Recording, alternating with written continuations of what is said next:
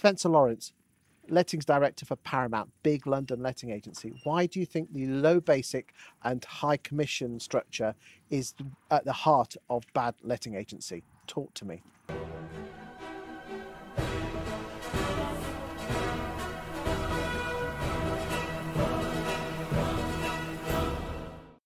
I think a lot of it is to do with salary.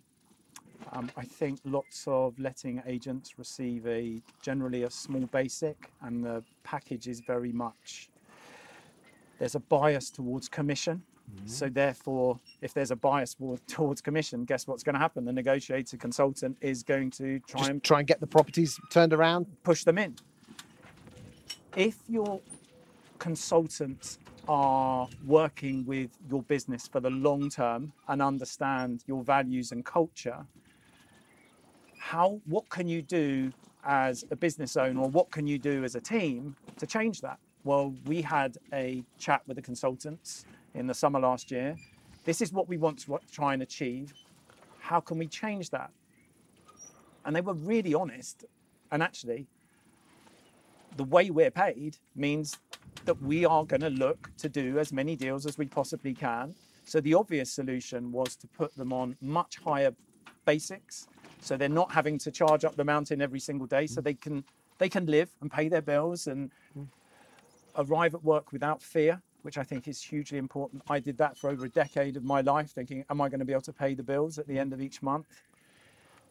And they came up with a scenario where they were paid higher basics a smaller pooled commission. So now, whereas agents will say to an owner, hey, we're working for you, we can actually say that and mean it. So that if consultant one is not in the office and I'm the applicant of consultant one, I call in, oh, I'm really sorry they're not around, they'll call you back. Well, what happens is, oh, no, don't worry, they're not here, how can I help you? And everyone will take it forward. And I just think if you actually want to deliver impeccable customer service, you have to have all the consultants pulling in the same direction, rowing in the same but rowing the same way in the boat. Mm. And the only way to do that is to reduce their stress levels of having to run up that mountain every single day and do deals, do deals. It's exhausting, it's worrying.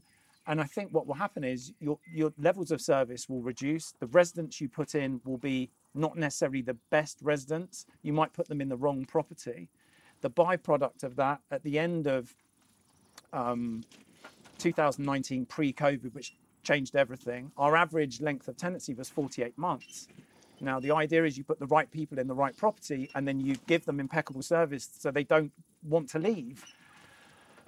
We found that that enabled us to build really long and lasting, meaningful relationships with these people. And many of our residents have become buy to let owners who are bought through mm. us. And, you know, it's about that journey piece rather than becoming a transactional agency, which is based on that low basic, high commission. It's very much a focus on let's do the best by everyone in this process, by internally in the team, by the applicants looking, and then by the owners who own the properties as well. So it's worked really well for us and something that, again, in hindsight, I wish we did many years before. Thank you for your time today, Spencer. Quite insightful. Thank you.